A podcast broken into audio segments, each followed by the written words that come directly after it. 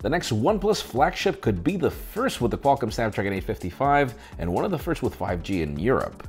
The Nokia 8.1 is now official and it brings a very aggressive price tag.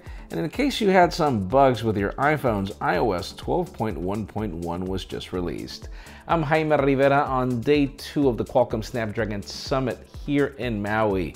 It's been great. Today has all been about the Snapdragon 855. This is Pocketnow Daily, powered by Qualcomm.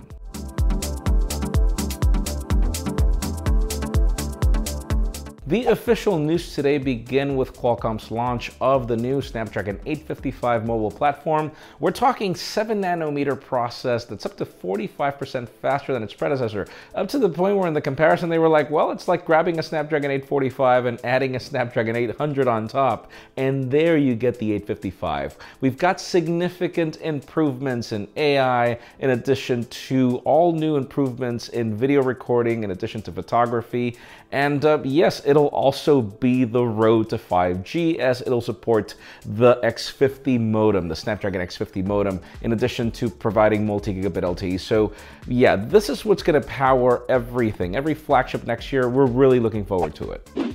Now let's talk about AirPods. Uh, we're waiting for the next generation, but probably the next generation will not include a change in design. And uh, instead we're hearing that the following generation will have this symmetrical design that will allow you to use any AirPod on any ear. And uh, for those of you that don't know this, Earin makes this really awesome pair of headphones, the M2s, which actually bring that capability. It doesn't really matter which ear you place them on, they fit perfectly. So it seems that this technology is coming to AirPods, probably in 2020. Now, for those of you that have been having issues with iPhones, um, and uh, it could just be the 10R with that whole haptic touch, which is horrible, in addition to other issues that I've been having with Face ID on the iPhone 10s. Uh, well, yeah, there is a new software update rolling out today. I believe it's iOS 12.1.1. Uh, I believe. And uh, yeah, it brings all the bug fixes that apparently will deal with this. I just, you know, Apple, whenever you deal with the battery life, I'll be really happy. Now let's talk about the Nokia 8.1, which was just announced. For those of you wondering if we're getting a higher tier mid-ranger from Nokia, yes, this one brings the Qualcomm Snapdragon 710, 4 gigs of RAM, Android Pie, which is pretty much Android One, and a sleek design that pretty much complements the 7.1 for those of you that are looking for a better phone. Uh, let's just hope they launch it across the board. And finally, the hottest news today had to do with Pete Lau, who stood on stage in this tech summit here in Hawaii. And uh, guess what? Uh, out of all the announcements, he confirmed that they've been collaborating really strongly with Qualcomm and with major operators in order to bring us 5G to a smartphone. So he made bold announcements like the fact that their next flagship will be the first ever with the Qualcomm Snapdragon 855 processor, which makes me wonder about timelines. Uh, yes, I mean, think about it. Uh, timelines mean that we usually get Galaxies first and then we get OnePlus phones.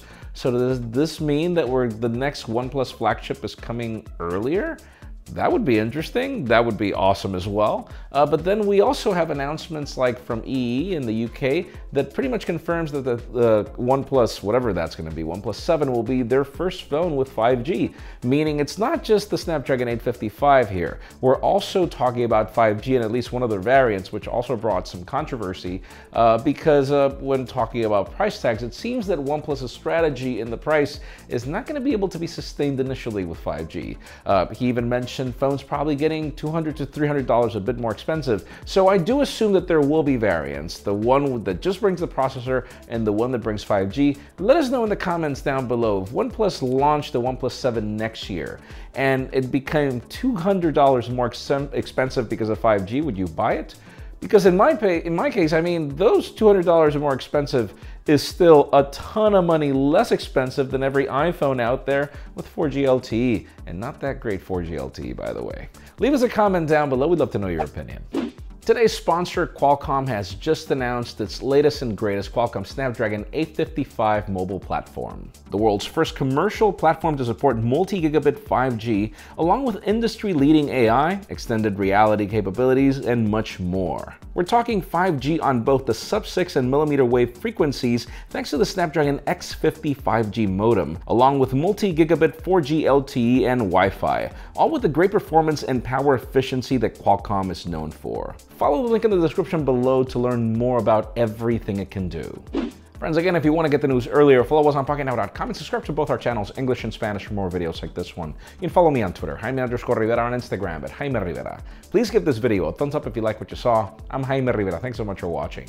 We will see you tomorrow.